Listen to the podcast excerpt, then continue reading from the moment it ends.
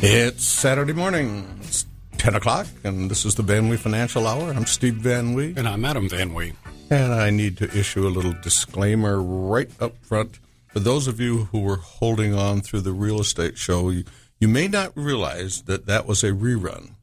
And the last thing they do before they sign off is to look through the glass at us, and we give them a thumbs up or thumbs down for how the market was. And a week ago today, we had four thumbs up. I need to Not correct so much this week. So as we go into it this morning, just remember that we weren't wrong. It was just a timing problem. Anyway, all the regulars, thanks for always being there. You know, we love doing the show because of people like you. And if you're new to the show and found out about it either on purpose, by accident, by reference, whatever, welcome. Try to stick around for the hour. We'll talk about a bunch of fun things, and I guarantee you'll learn something. And further, if you want to derail our chain, train of thought any old time, all you got to do is pick up the phone, dial 904 222 8255, and we will give way to whatever you want to talk about immediately. You guys are more important than what we've got to say. Um, gee, after last week with all those thumbs up, it just was kind of a disappointment this week. Yeah, it wasn't that bad though. Well, we started out well. we did. Monday was great. Yeah, and that kind of saved the rest of the Yeah, week. exactly. Uh, yeah, it, Spent the weekend doing Monday. there was no shortage of news for pundits to talk about this week. Personally, I don't think any of it moved the market, no matter what they say. I think this was a case of good old fashioned profit taking. Um, all the markets were were trading well above their their moving averages, and it, it just was one of those weeks. You kind of had a feeling that it was going to come back down to earth. At least I did going into the week. So Well, it if they were looking for good news, they could have found it. So I assume they weren't looking. ooh, there was a lot of bad news. So Well, there We had- actually it was a real mixed bag. We had inflation. We had fear of a Fed hike. We had the Delta variant. We had tensions with China escalating. We had intervention in Cuba potential. We had Afghanistan being taken over the Taliban. I mean, there was a lot of stuff going on that was negative. Yeah, and then there were, were the economics, which were really great. Um. Well, I mean the so when when inflation indicators beat their estimates, is that really great? Well, it depends. yeah. So If but you need inflation, which arguably we do, yes. we need a little bit. We don't need as much as well, we're seeing right that now. That made up for some lost time, I guess. Yeah, yeah. So, anyways, it was again. It's also one of those times when good news can be considered bad news. So when you see a strong retail sales report and the market starts the day up like it did on Friday, and then it drops for the rest of the day, that is that is the classic good news is bad news because uh oh. The, the market's so good, the Fed might raise rates. Exactly. Want to want to hear what the experts had to say prior to the Sure. retail sales? Zero hedge. Expect a quote marked slowdown in retail sales. Didn't see that. Forex Live. The problem with retail sales. NASDAQ. Sizing up June retail sales. Expect a 0.5% decline. Market Screener. June retail sales expected to decline. RDSP Investments. S&P 500 falls as bulls sideline despite upbeat earnings. Retail sales eyed. They blew it. Yeah, they, They blew did. it big. Well, the expectation was a drop of 0.3%, and we actually showed a gain of 0.6%. So they missed it by almost a full percentage point That's in a lot of money difference. And not just missed it, but they thought it would decline and it increased. That's a huge difference. Um, I, I was going Because to it was this all later, eaten up in price increases. Well, they too. did never bring that up. Of the 13 sectors in the report, nine posted month over month gains, so it was a pretty well rounded report. Of the 13 sectors, only one didn't move more than 1% in either direction. That is very unusual. Yes, it is. Really volatile. Um, that amount of volatility should decrease as things return to a more normal state post COVID. Uh, the losers in the report were furniture, auto parts, sporting goods, and building materials. Now, if that list sounds a lot like the things that benefited from COVID, that's because those are the things that benefited from COVID. So those were they were all down more than one percent as people went back to having experiences traveling, going to bars and restaurants. Which is related to the trivia question you're going to do after the break. Somewhat, yeah.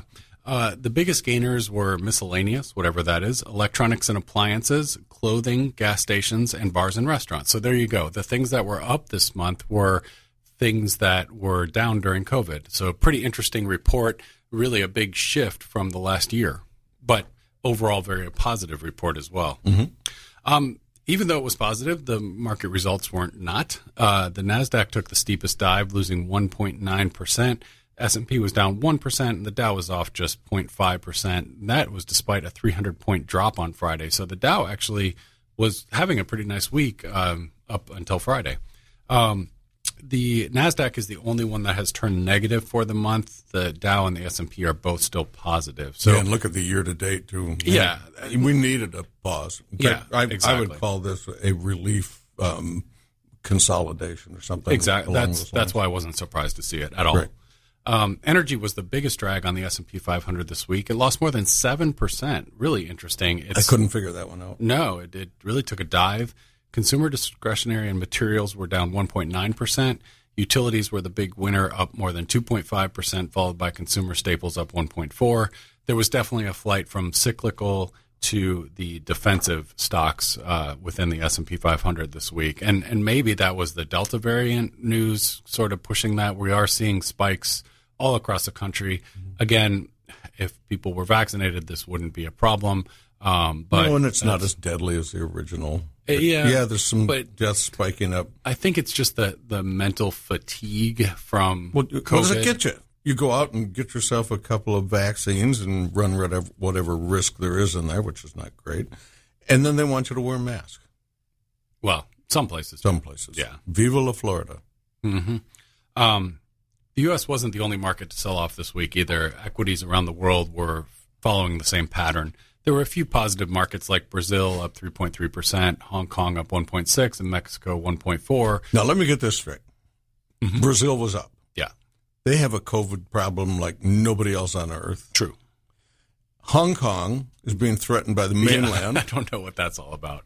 Was this a contrarian week? Maybe. And Mexico, I don't know. How are things in Mexico? Eh, I haven't heard anything good or bad. Well, they're getting rid of a lot of their their cast offs. Just send them over to Texas. Oh, I saw that. Maybe that's why Mexico's doing so well. record uh, arrests Yeah. at the border. Blew Crazy. the number right through the roof. Yeah.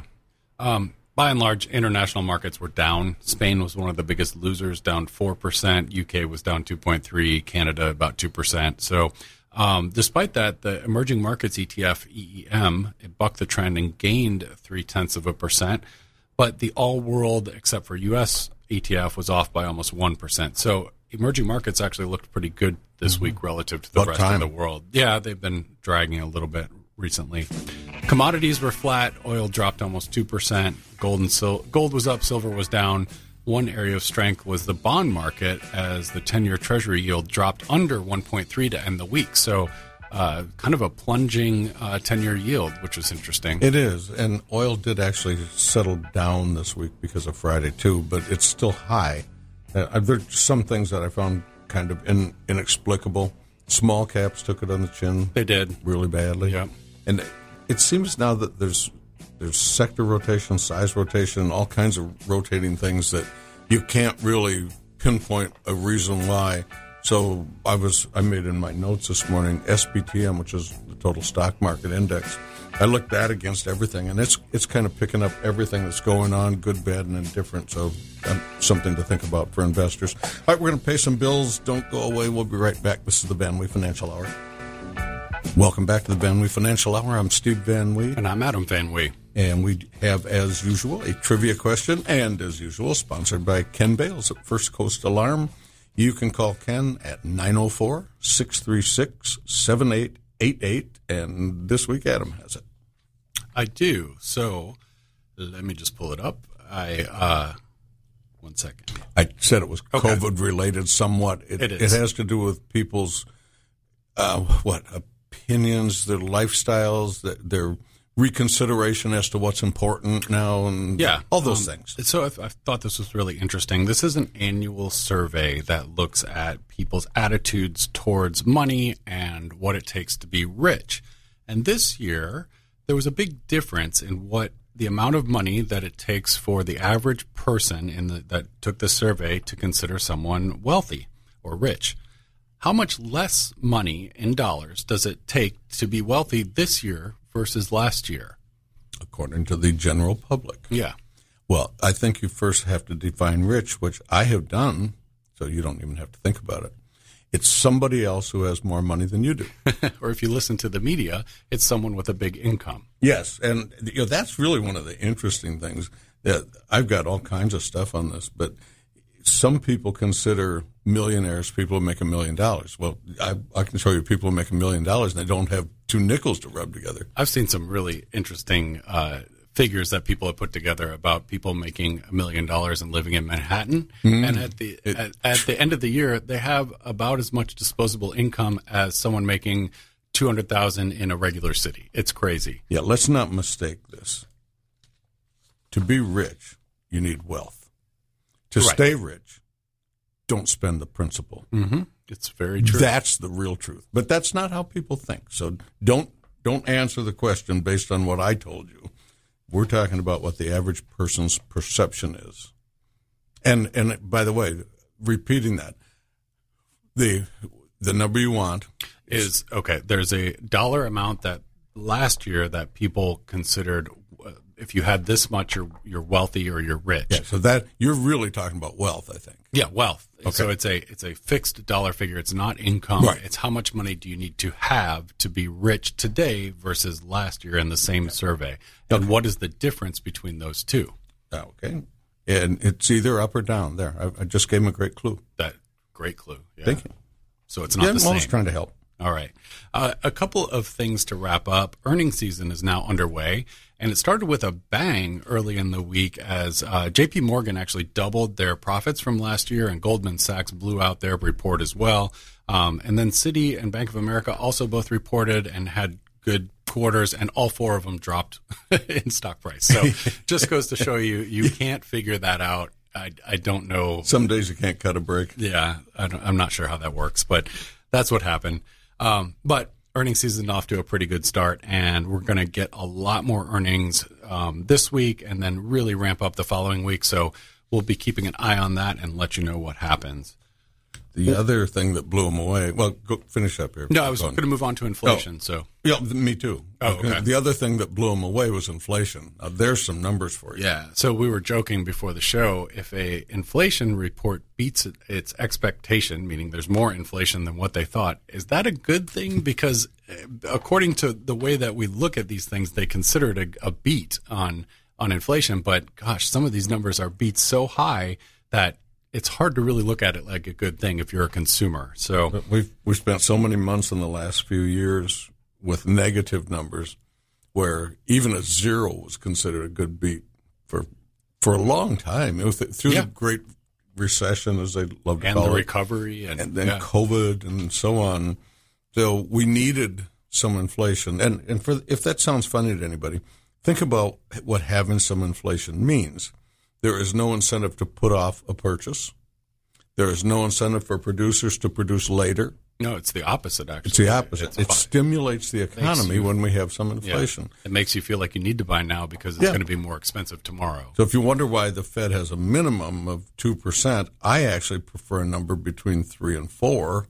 Historically, what at least when I was in grad school, a lot of years ago, three percent was always the number we for inflation. But Which I think is very reasonable, ever since I controllable. Got, ever since I got out of grad school, we haven't even really mm seen a three percent inflation rate. So well, look now. Yeah, now we have it, um, and I'm not sure I love it. No, uh, um, the CPI was up 5.4 percent year over year. It was the highest since July of 2008. The pace of increase has now declined for eight months in a row. So that is giving the Fed's transitory argument a little bit of uh, credence, but it's it's not. What's important? The the rise, the rate of change, the price level. Yes, all of the above. You I think when you say inflation is transitory, does that mean prices will stop going up, stop going up as fast, come down? They don't really explain themselves. I think, I mean, I, I kind of understand what they're saying. I, I really believe that the used auto market, which you're going to talk about in yeah. a minute, mm-hmm. is is overheated right now. I think that not only will you see the rate of increase stop, I think you will actually see a decrease in the prices of used cars because right now there's a limited supply and that's what's driving the price up and that's not going to last. And a lot of it is artificial, not due to COVID. It's artificial due to the shortage of semiconductors that are keeping new cars from being finished. I think there's something else going on there. A lot of people moved out of cities and bought a car during COVID. Another good point. Yeah, and I, I think that as people move back to New York and, and LA and Chicago and the big, big cities where you don't really need a car, uh, I think we'll see that reverse a little bit. Yeah, the, uh, I can't remember who it was, but one of the smarter tongues on TV this week said, We're going to start manufacturing more used cars. That's funny. I thought um, so. Yeah. So from February to May of 2020, inflation was actually declining due to COVID, but from June on, it has been increasing, June of last year. So now, year over year comps going forward, you've lost the excuse of, well, we're coming off a low base and it's not right. valid anymore. So now, the the ones from here until the end of the year are much more important than the ones we saw in the first half of the year. Yeah, so the COVID months are dropping off all the 12 month moving averages now. So you're, you're talking real versus real. Yeah. Now. Yeah. And so we really need to be, uh, if the pace of inflation doesn't slow down, at least slow down from here on out, then we really need to start getting a little bit more worried about the, inf- the inflation and the possibility of a Fed rate hike. And we're running out of year, which means, you know, I'm talking fiscal year now, where the Social Security cost of living estimates, COLA estimates, they're now up to 6.1% estimated. And I think last year we got 1.3, 6.1. That's a big jump, folks. Government can't afford it. They'll never admit it. It, it is going to be real bad for the deficit. That's for sure. That, yeah. I, I, there's no way they would ever give that. They would somehow use the chain CPI to get out of that. Even that's running neck and neck. Mm-hmm. And I know what you're saying, and I know they're going to try, but it's getting. You can run, but you can't hide. We'll see, won't we? Or maybe just give the increase and then increase Medicare by fifty percent. Oh, you can count on that. Yeah, I mean, you know, there's a provision in Medicare that says not everybody has to pay the minimum, which sounds kind of weird, but if you're in a position, and some people are, it's usually transitory, if I might use the word of the day. Uh, if they're in a position where their Social Security didn't go up as much as their Medicare, that the government can't raise their cost of Medicare to them any more than the increase in Social Security. So we have to wait for a year where Social Security goes up more than Medicare, and then they play catch up. But you, you, the the bottom line on this is your your net Social Security check cannot go down unless you change income brackets, and then IRMAA kicks in. That's just a little oddity about it, which frankly I think is only fair. Otherwise, people would be taking home less money. The Older people would be taking home less money year after year after year. We can't have that. No.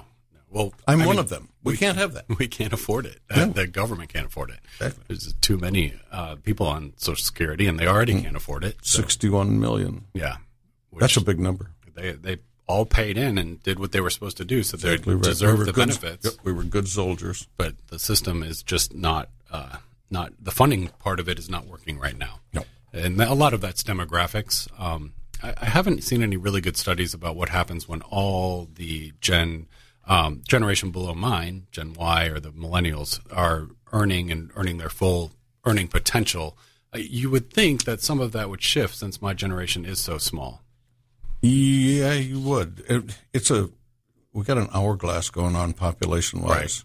Right. Very the old boomers, me, are so much more numerous. Even as we're dying off, um, the the middle, your generation is mm-hmm. small because it started small, and then you guys are much better about it apparently than we were, and now the younger generation is large again. So we've got a sort of a temporary problem it's structural. I haven't seen right anyone now. prove that it's temporary, but it feels like it should be. It does. And if we can avoid doing stupid stuff, as Obama always liked to say, then we'll probably come out of it. Meanwhile, in 2031, it's going broke. Yeah, well, under the current. Under but the current. as we've talked about, no party is going to be the one that lets that happen under their watch. It doesn't matter who's in power. Okay. Oh, we're going to get into some other topics. Um, I want to. I want everybody to hang on. Look in your bank accounts. Yes. Did you get child tax credits? If you do, do not hang up this program and go anywhere else. Sit and listen right after the break.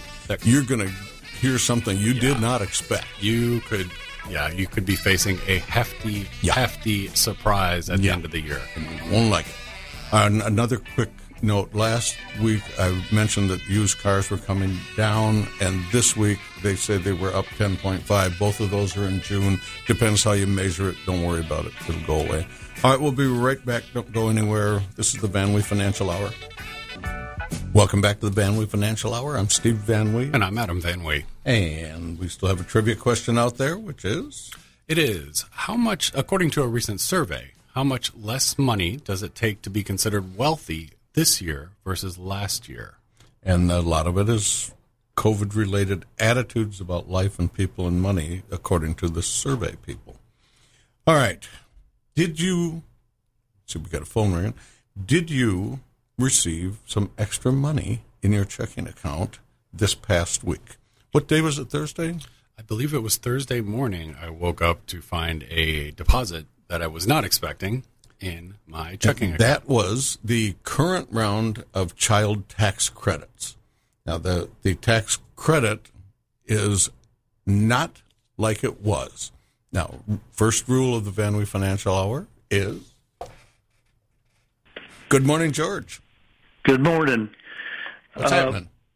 I got a question that came to mind in listening to Joe Pippin this morning. Yeah.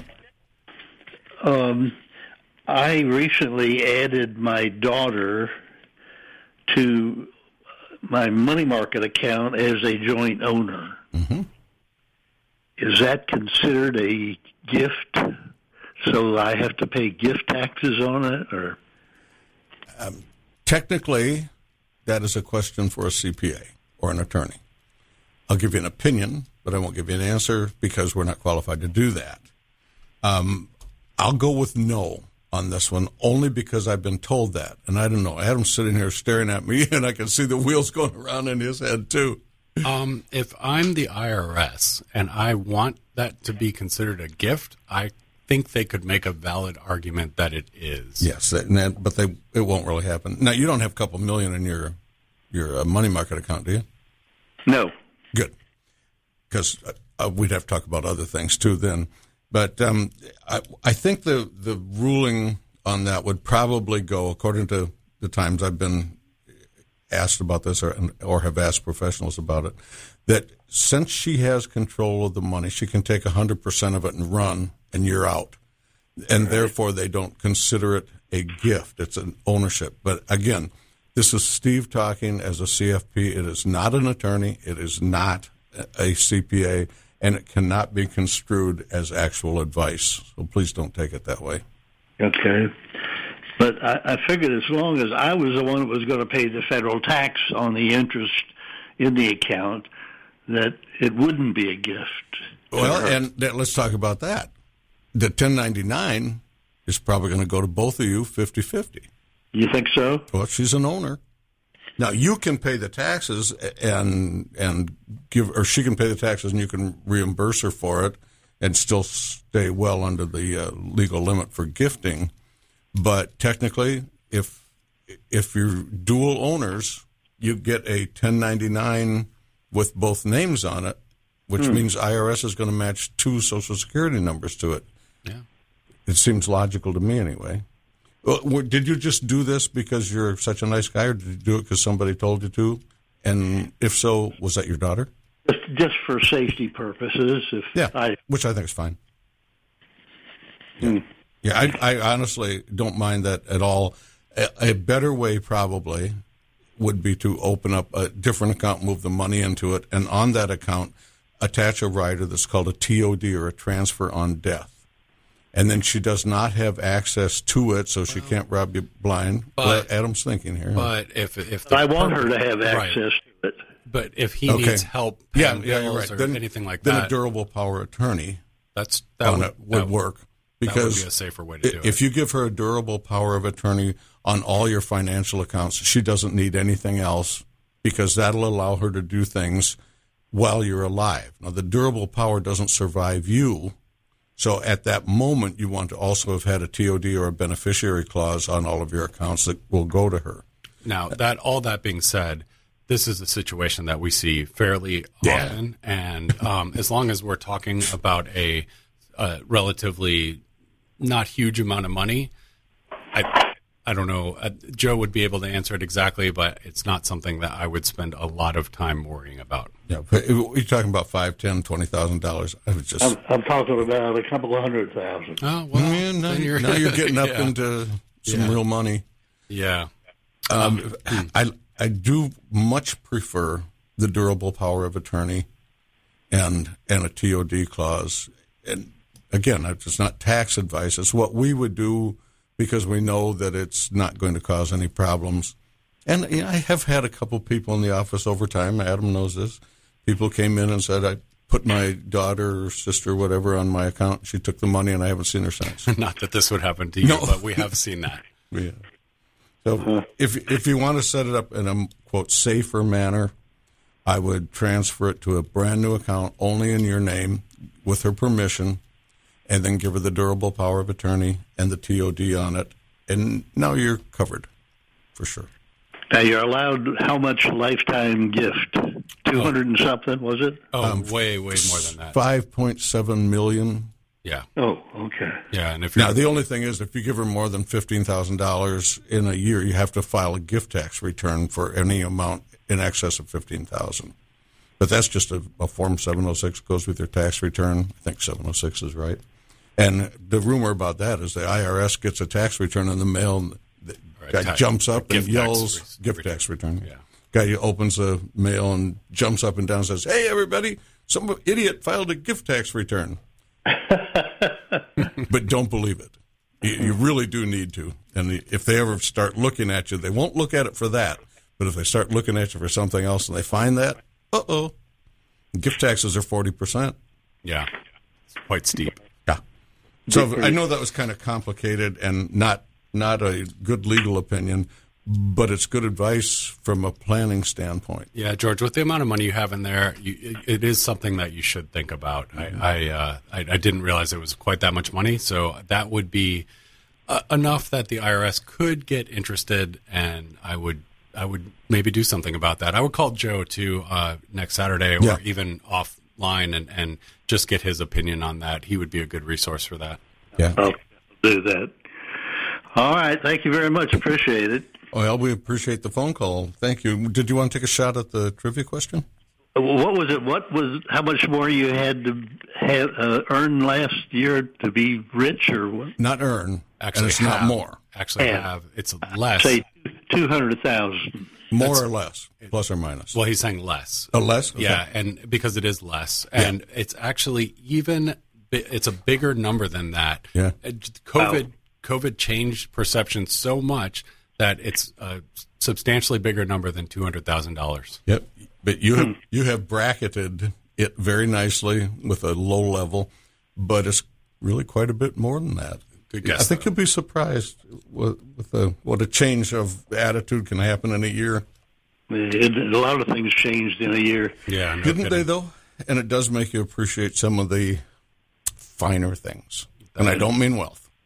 All right. Thanks again. Well, thank Thanks you. for the I call. really appreciate it. Bye. Yeah, that's interesting. You know, that it happens so often, and I guess what I really need to do is get a legal opinion on that. That I have a feeling I'll that ask- this is one of those that if I you see, ask see. ten lawyers, you Mm, yeah. might get three different opinions. now I'll I'll ask the world's greatest expert on everything, my CPA. Yeah. She's she's not listening. All right, let's talk about the tax credit. Yeah. All right. So you got some money in your account. I did. And this was really this was really funny because I hadn't started this topic yet because I really didn't know much about it. Adam sent me an early morning text or email or something said I just got it what was three hundred thirty dollars or whatever Yeah. in the account that I didn't expect, and I said, yeah, that's the the new child tax credit plan went into effect today. But I'm not eligible for the child tax Yeah. credit. So, That, hmm. but they don't know that because you haven't filed a tax return yet. but I have. Well, then they looked at an old one. Yeah, they looked at at the 2019, obviously, where And I. I'm- we're going to have to get technical on this, and I hate getting technical, but this is not like last time. When you folks were getting your child tax credits last time, it was not your money that you pay in routinely. It was a gift from Uncle Sam. And that gift was yours no matter when you took it. Because some people didn't have a checking account or whatever, and they didn't get it. So some people got checks, some people got direct deposits, and others didn't get it until they filed their taxes. But that money was a pre-bait, you might say, on a tax credit that they they gave to people. Now, this is not like that. So I'm going to try to simplify this a little more afterwards and tell you what to look for because it's important. We'll be right back. This is the Van Wee Financial Hour. Welcome back to the Van Wee Financial Hour. I'm Steve Van Wee. and I'm Adam Van Way. And we still have our trivia question out there. American attitudes have softened a bit as to what constitutes being rich. How much less wealth does one have to have this year, according to the survey, less than last year, according to the same survey? And we know it's in excess of $200,000. Good morning, Mike. Hey, good morning, gentlemen. How are we? Oh, well, we are excellent, and I assume you are too, because you're on the phone. I'm I'm hanging in there. Good for hanging you. in there. All right. The political news isn't the greatest uh, these days coming from Washington, but that's a horse of a different color. That it is. Um, uh, I'm going to give a shot at the trivia. sure. for it. Uh oh. What? Are you back? Did we lose you? Oh, I'm sorry. oh There, he we go. There You, you cut Okay. out for a bit, and I don't know why. Yeah, I don't know why either. Okay. Um, if I go according to a survey done by Charles Schwab, who classifies things, You'll probably be it right. might be it might be 1.9 million. Oh, it's the difference we're looking for. That's the gross oh, number. the difference. Okay. Uh, well, then, I think the difference. Uh, I think they lastly calculated two point six. That's right. Seven hundred thousand. Yeah, There there, you you go. go. Ding, ding, ding. You that got it. is what we were looking for. Yeah. So this year, good news for everyone It is. who wants to be wealthy. Yeah. It requires seven hundred thousand less dollars this Yeah. year than it used to. So 2.6 is a pretty hefty number. 1.9 is not a ins- an insignificant number, but it's a heck of a lot easier than the 2.6. And all that, that reflects, according to the information in, in the Schwab report, it reflects people having a little bit different idea of what makes life good and being comfortable and wealthy in some respect. That if people are doing things and they're appreciating family and they like being able to get out of the house without putting a stupid diaper on your face and all those things are adding to the quality of life nowadays and soften people a little bit. All right, uh, we will put you on hold and get your name and address, and Adam will send Hey, you I- something. Yeah, please. I appreciate. it. Do I have one minute to point out something I just read that I thought was interesting? You absolutely do. Fire away. I appreciate that. It has to do with government statistics and how uh, sometimes what the government puts out isn't entirely accurate. Hmm, strange. Okay, so knew? Barron's Barron's pointed out uh, this morning that when they calculated the the rate of inflation in 1979, they included housing prices. Yep. And and the rise in housing prices was approximately 14 percent, which uh, brought the inflation rate, I think, to 11.3 percent. Mm-hmm. But we, the government, like only they can do, decided not to use that calculation, Right. the rise in housing prices, which, uh, according to Barron's, was 23% Hmm. in the past year, which would bring the inflation rate much higher than they're claiming it is. So I just Yeah. thought that was True. interesting. They substituted a number called OER, owner equivalent oh, rent. Right. Well, how does that work? Um, they make it up. You know what it was for June? The the increase for Uh, June in OER? 2.3%? It was it was 0.3 percent for 0.3%. OER. Yeah, just for OER. Now that had they considered it against the the amount of money people actually spend on that thing, might well have been two or three or four times that. So it doesn't fit their narrative. Therefore, they have to change it. They've been doing that with the CPI since I've been alive. Unbelievable. isn't it? Mm. Yeah. Enjoy your weekend, gentlemen. You have the greatest show. Thank you, and I will Thank put you on hold, and we'll get your. This is why I always say the government will not allow inflation. They'll make That's some exactly other right. way up to avoid admitting inflation. Look over there. Amen. Yeah. Yeah. Look over there, government. Exactly. All right. Larry, Quick question. shoot. Good morning. Good morning. A required minimum, Nope. To your knowledge, has the age gone up, down, or It is 72 now. Um, Oh. Currently, there is some discussion about raising it again. It recently went from 70 and a half to 72. And For people born after June 30th, 1949. Correct. And uh, so th- that's a little bit of relief. And there's talk of going to 75, but it has not happened. So if you are 72 this year, RMDs are back, and you do have to take one. They, um, he dropped off, but the um, the government statistical people, or maybe it's Las Vegas, says there's a 53% chance of that passing. Okay. I, I, hey, anything that's good for people, if it's over 50-50, I'm I'm good for it. But yes, you, the two things you have to take one if it's your time. Three things actually. If you are turning 72 this year, your required beginning date is not this year. It's March 31st of next year. We usually recommend taking one this year because it keeps you out of trouble with the double payment. Unless you are still Unless working, working, yeah. and you are planning on retiring at the end of this year, and your income is going to drop substantially next year, then it might be then better to push a it good off. idea. The other thing is, once you get started this year, or even if you start next year, the um, the uh, tables are changing January one of twenty twenty two, and you have to take a little less. Mm-hmm. But if you're deferring your twenty twenty one payment, use the old table on that one, then you switch to the new table for the um, second one that's due by the end of the year. I know all that sounds a little mud. complicated, but you the uh, your custodians will generally figure it out for you, unless you've inherited an IRA. And if that gets complicated for you, call us and we'll tell you how to do it. Yeah, because it is very complicated. it is. All right, um, let's see where we're going. I, I'm going to try to use this by example. Prior child credits, prior to this one, the government would say we're using we're using a number of three hundred dollars a month or thirty six hundred. Now it's going to vary by children and income and all that. So let's say the previous time government says, okay, I'm giving you a tax credit of thirty six hundred dollars on April fifteenth. Not only that, it's what they call a refundable tax credit. That's like saying, I know it's an elephant, but I'm going to call it a horse. there is no such thing as refunding something you didn't pay unless you live in Washington, D.C.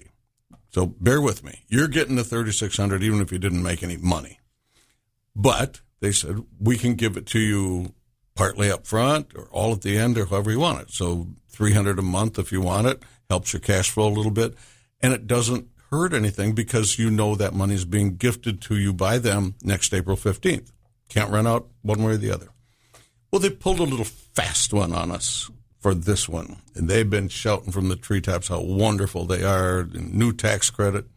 They're not giving you the money this time. Nope. Come April 15th, you don't get 3600 to work against. All it works against is what you have paid in yourself through your payroll withholding or quarterlies. Now, let's say you were cutting it close. We'd like to advise clients to try to stay within a hundred or two dollars of breaking even. If you pay a little or get a little back, that way nobody's making any loans to anybody. So let's say you were going to get a well, just throw out a number, a thousand dollar refund. You're you're way overdoing it a little bit, but you decide you're going to take thirty six hundred dollars worth of monthly payments against that. Well, when you get up to April fifteenth, your thousand dollars has disappeared and you owe sixteen hundred. they didn't tell you that, did they? Lucky you. And then what happens if you're not eligible come Oh, April? oh, you remember all those payments we were getting for the CARES and and what? what no, not not Uh, other. yeah, Anyway, the when they're ones, giving yeah. you money, the PPP, whatever. If you got money from the government then, you did not have to pay it back. Now there are a couple of people that are trying to get clawed back, but in general, if you've received some money, it's yours. period, end of discussion, even if you weren't qualified by income. This time, it's different. So if you get $300, like Adam did, and time has gone by and his income got a little higher, and all of a sudden he's not in these qualification limits, do you think he has to give it back? Last time, no. This time, oh, yes. So basically, I got a nice letter from the government on Friday saying, look what we did for you. Mm-hmm. And what they did for me was try and slap me with a big tax bill next year. So the good news is you can opt out of this. And Yes. there is a website you can go to to opt out of this. I did it. It was fairly simple. Um, we can, uh, if, if you do have a question about that, if you think you might be in the same situation as me, call me at the office uh, on Monday, 685 1505, and we'll walk you through it. And I think this one is so particularly powerful and important to people that we will probably do it again in each of the next two shows because you can opt out anytime you want to, and not everybody gets to hear every show. But if you don't, there's going to be some mightily unhappy people come tax return time, and there's going to be a lot of unhappy tax preparers because they're going to be giving news to people that they're not going to like. and doubt. you know what you do? You blame the messenger. Just don't shoot the messenger. Okay. All right. Thanks for listening. We'll see you next week. This is the Van Lee Financial Hour.